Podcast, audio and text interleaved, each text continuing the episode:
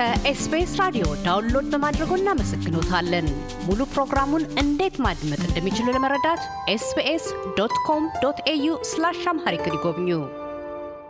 ሲመት ፖለቲካዊ የስልጣን ሽኩቻ ላይ የሚያጠነጥን ፊልም ነው።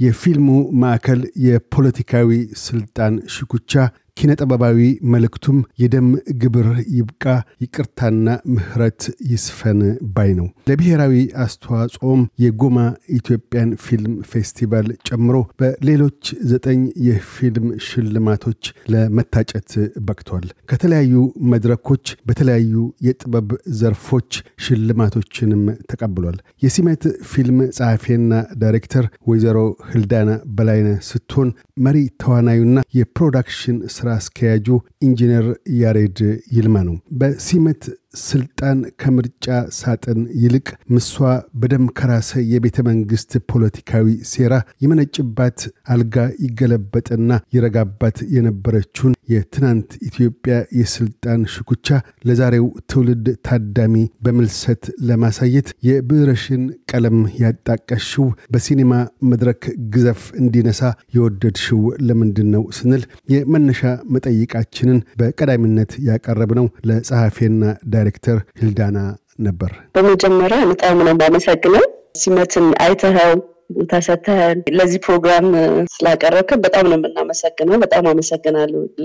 ይህንን ፊልም ለመጻፍ ያነሳሳኝ አሁን ያለንበት ወቅታዊ ሁኔታ ነው። ምክንያቱም አገራችን በተለያየ ጊዜ በተለያየ ዘመን እንዲህ አይነትን ምስቅልቅል ያለ በጎሳ በኔን በሚል ነገሮችን በተደጋጋሚ ያሳልፋለች። አሁን እኛ ያለንበትም ዘመን ያ ወደኋላ ተመልሶ ዘመነ መሳፍንትን የመሰለ ሁሉም በአካባቢው እኔ ነኝ ገዢ፣ የኔ ጎሳ ነው መሪ፣ የመጀመሪያው እኛ ነን እንዲህ የሚባል አመለካከቶችና ፖለቲካል አካሄዶችን ሰልፈን የመጣ ነው ከዚህ ዘመን በፊትም ማለት ነው። አሁን እኛ ዘመን ላይ ደግሞ ድጋሚ ጭላንጭሉን ማየት ጀመርን። ከጭላንጭል አልፎ አሁን እንዲያውም ጠንከር ወዳለው መስመር ላይ እየሄደ ሲታይ ያኔም አልጠቀምም አሁንም አይጠቅምም የሚል ሀሳቤ ነው። እንግዲህ በዛኛው ዘመን ላይ ይሄኛውን ዘመን ለማሳየት ፈልጌ ነው የጻፍኩትኝ እና ያዘጋጀሁት። ኢንጂነር ያሬድ የሲመት ፊልም መሪ ተዋናይ ነህ። ይህንን ፊልም ከመተወን በፊት ሂልዳና ስክሪፕቱን ካገኘ በኋላ በውስጥ ምን አይነት ስሜት ነበር ያደረው? አሁን ሂልዳና በገለጸችው መልክ ነው ያንተ አረዳድ ወይስ ከምን አኳያ ነበር ስተውነውም ሆነ ስትቀበለው የፊልሙን ስክሪፕት? በመጀመሪያ የዚህ እድል ስለሰጠኝ በጣም ነው የማመሰግነው። እዚህ ሬዲዮ ላይ በመገኘታችን በጣም ነው የምናመሰግነው አቶ ካሳሁን። ፊልሙን ስክሪፕቱን እንደደረሰኝ የሀገራዊነት ስሜት አለው እና የመጀመሪያም ነው ማለቴ እኛ ሀገር ላይ በብዛት እንደምታውቀው ያው በቅርብ ጊዜ modern ተደርገው እየተሰሩ ያሉ ፊልሞች እንጂ እንደዚህ ወጣ ያለ በሀገራዊነት ስሜት ተደርጎ እየተሰራ ፊልም የመጀመሪያነት ስሜት እንደነበረው ይዘቱም ትንሽ ከባድ ነበር። አነጋገር ዘይቤያችን፣ አለባበሱ፣ ብዙ ብዙ ነገሮቹም ይለያል እና ወደኋላ የሚመልስ አይነት ፊልም ስለነበረ በጣም excited የሚያደርጉ ነገሮች ነበሩት እና ስክሪፕቱን በምቀበልበት ሰዓት ላይ ሙሉ ለሙሉ ያው እሷም የተረዳችውን ነገርም ለእኔም ማስረድታኛለች። እኔም ያየሁበት perspective ነበረ እና በጣም በሚገርም ሁኔታ ፊልሙ ታሪካዊ መሆኑ እና እንደ መጀመሪያነቱ ብዙ ነገሮች hassle ም ቢኖሩትም ስክሪፕቱን በምቀበልበት ሰዓት ግን በጣም አንብቤው በጣም ደስተኛ የሆንኩበት ፊልም ነው። ሂልዳና፣ በዚህ በሲመት ፊልም ውስጥ ከሚታዩት ዘርፈ ብዙ አንኳር ጉዳዮች ውስጥ አንዱ በጥንታዊት ኢትዮጵያ ውስጥ ዙፋን የመጨበጥ ጉዳይ በጣም ወሳኝ ነበር። ሌሎች የአካባቢ ወይም የክፍለ ሀገራት ንጉሶች ለንጉሰ ነገስቱ በመግዛትና ባለመግዛት መካከል ሁሉ ሽኩቻዎች የሚካሄዱበት ወቅት ነበር። በተለይም እዛ ውስጥ ከተጠቀሱት አንዱ ወደ ስልጣን ከመውጣታቸው ከደም ጋር መያያዙም ባሻገር የፍትህ ስርዓቱንም አክሎ በዛ ህዝባቸውን እንዴት ነበር የሚያዩትን የሚያስተዳድሩት? በእርግጥ ከንጉስ ንጉስ ወይም ከነገስታት ነገስታት ይለያያል። በምርምር ስራሽ ውስጥ ምን ተገነዘብሽ? ምን ተረዳሽ? በተለይ ኢትዮጵያዊነትን አስመልክቶ ያላቸው አተያይ ወይም በእነሱ ውስጥ ሰርጾ የነበረው ኢትዮጵያዊነት ስሜት እንዴት ነበር የተረዳሹ? በእርግጥ የፊልሙ ዋና ማዕከልም ሆነ ያለው እሱ ነውና። አዎ ሁሉም ቅድም ገልጸኸዋል። በየዘመኑ ክፉም ደግም መልካም የሚያስብም ደግሞ በጠማማው መንገድ የሚያስብም የተለያዩ ሰዎች ቢነክሱም ግን ብዙሃኑ ህዝቤ ነበር የሚሉት የኔነት ስሜት አላቸው፣ የአባትነት ስሜት አላቸው። ለማሳየት የፈለግኩትም ይህንን ነበር። ብዙሃኑ ያችን ወንበር እስከሚይዟት ብዙ ሽኩቻ አለ። ያው እንዳየነው ወንድማማች እንኳን የማይማማርበት ልፊያ ይለዋል ወንበሩንና ስልጣኑን ለመያዝ ግን የያዙት ደግሞ እንደ አባት ነበር የሚገዙት። ጩኸትም ሲሰማ እዛ ላይ ለማሳየት ሞክሬያለሁ። ቤተ መንግስቱ አካባቢ ሄዶ ነበረ ድምፅ የሚሰማው እዑታቸውን ህዝብ ሲበደል እጅግ ይጨነቁ ነበር እና ህዝቤ ብሎ የሚገዛ ነገስታቶች ነበሩ። በዛ ውስጥ ለማሳየት የምፈልገው ህዝቡና መንግስት ቅርበት ነበረው። ድምፁ ይሰማ ነበረ። ዛሬ ስንበደል የሚሰማን ሰው አሁን ባለበት ርቀት አይደለም ያለው። ያንን ለማሳየት ሞክሬያለሁ። እኔም የተረዳሁበት መንገድ እና ብዙ መጽሐፍቶችን በወቅቱ ለመስራት ሳገላብጥ ያየሁት ነገር አብዛኛው ስሞታ የፍትህ ስርዓቱ አልፎ ራሱ ነገስታቶቹ እጅ ላይ ይደርስ እንደነበር እስከ ቅርብ ጊዜ እስከ ኃይለስላሴም ጊዜ ድረስ ይግባኙ መጨረሻው ነገስታቱ ጋር ይደርስ ነበረ እና ያ ደግሞ ለህዝብ የሚሰጠው ፋታ የሆነ ደስታ አለው። ብትበድልም ብትበደልም ያለው ነገር አለና ያንን ነገር ነው ያየሁት።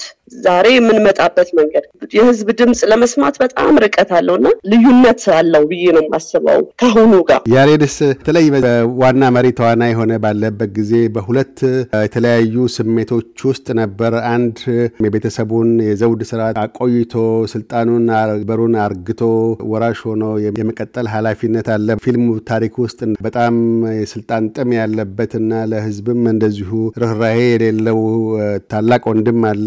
እሱ ከስልጣን ለመንጠቅ እንደዚሁ ሽኩቻ አለው። በሌላ በኩል ባላወካው መንገድ ያንተን ወደ ስልጣን የመውጣት ለፍትህ ለርትህ ያለህን አተያይ ግምት ውስጥ በማስገባት ከሌሎች ከተቀናቃኞች መረጃዎችን ወስዳ ታቀብለ የነበረች እና ከዛም አልፎ ሁለታችሁን በፍቅር የወደቃችሁበት ሁኔታ አለ።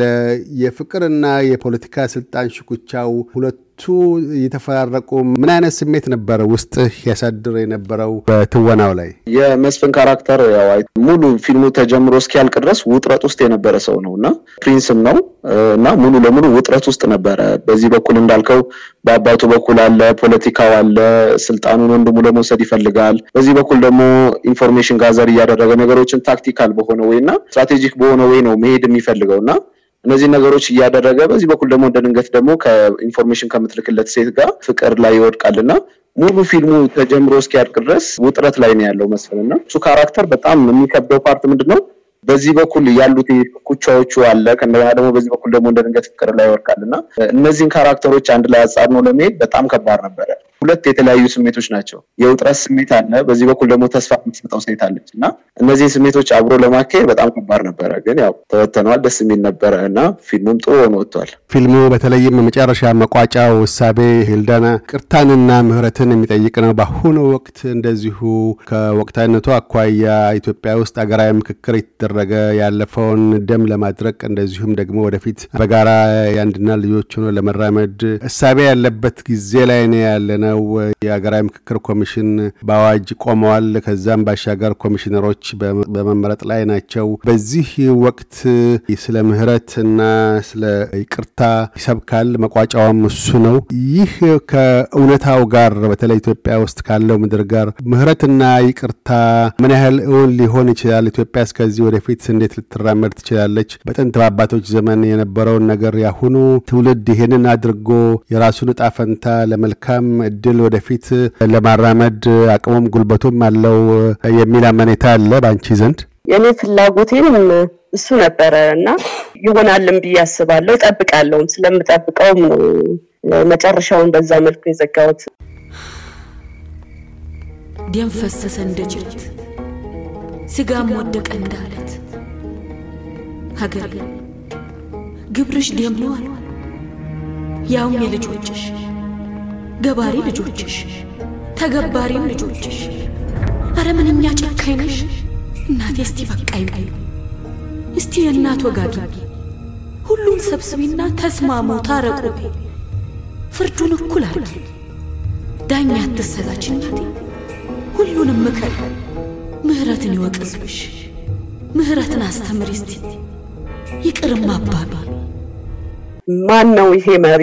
ቅርታ ሰው መጀመሪያ ጋባዡ ቦታውን የሚይዘው መሪው ጀግና የምለው ይቅርታን ልዩነትን የሚያጠብ ሰው ማን ነው ብዬ ነው መጀመሪያም ለመጻፍ የተነሳሁት እና ትውልዱ ሰው ነው። ያው ሰው ልጅ ደግሞ ሁልጊዜ በይቅርታ ያምናል ማለት ይቀበላል፣ ይሰጣል። በይቅርታ መቀበልና መሰጠት ካሌለህ ደግሞ ሁሌ በተረበሸ ስሜትና ከሰውነት ባህሪ ውጭ በሆነ ነገር ውስጥ ነው የምትኖረው። እና ይሄንን የሚረብሽ ስሜት ጸብ፣ ጥላቻ ሁልጊዜ ረባሾች ናቸው።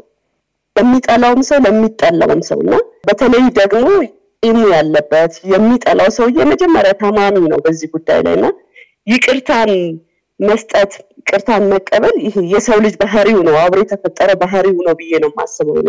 ለዛ ነው ሀገራችን መድኃኒት የሚሆናት ይቅርታ ብቻ ነው።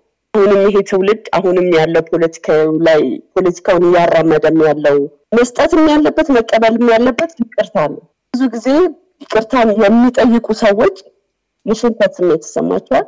የሚቀበሉት ደግሞ በጣም የበላይነት ስሜት እንዳይሰማቸው አድርጎ አቻችሎ እናጣጥሙ በዳይም ተበዳይም ህዝብ ስለሆነ ህዝቡ ራሱ ይህንን ይቅርታ እንዲመጣ ፖለቲከኞቻችን ላይ ተጽዕኖ ቢያደርግ ወደ መፍትሄው ስንሄድ ማለት ነው። እና ህዝቡ ለይቅርታ ዝግጁ ነው ብዬ አስባለሁ። ፖለቲከኞቻችን ደግሞ ይሄንን ነገር መቀበልና መስጠት አለባቸው እና በጣም እርግጠኛ ነበርኩኝ።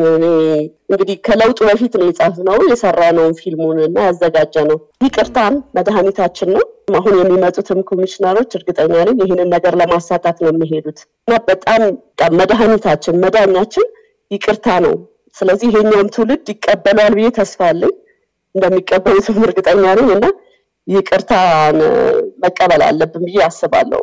ይቀበሉናልን ብዬ ጠብቃለሁ። እንግዲህ ከሲመት ፊልም ጸሐፊና ዳይሬክተር ሂልዳና በላይነህና ከመሪ ተዋናይና production ስራ አስኪያጅ ኢንጂነር ያሬድ ይልማ ጋር ያደረግነው ቃለ ምልልስ በዚሁ አላበቃም። በቀጣይነት ሲመት ለእይታ በቀረበበት ወቅት በታዳሚዎች ዘንድ ስለነበረው አቀባበል፣ የኢትዮጵያ የፊልም ኢንዱስትሪ ላይ ተጋርጠው ስላሉ ጋሬጣዎችና ኢንዱስትሪውንም ለማሳደግ እየተደረጉ ያሉ የባለሙያዎች ጥረቶችን አንስተን ተወያይተናል።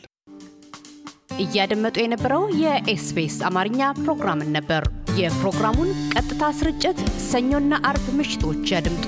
እንዲሁም ድረገጻችንን በመጎብኘት on demand እና በ SBS mobile app ማድመጥ ይችላሉ። ድረገጻችንን SBS dot com dot au Amharic ን ይጎብኙ።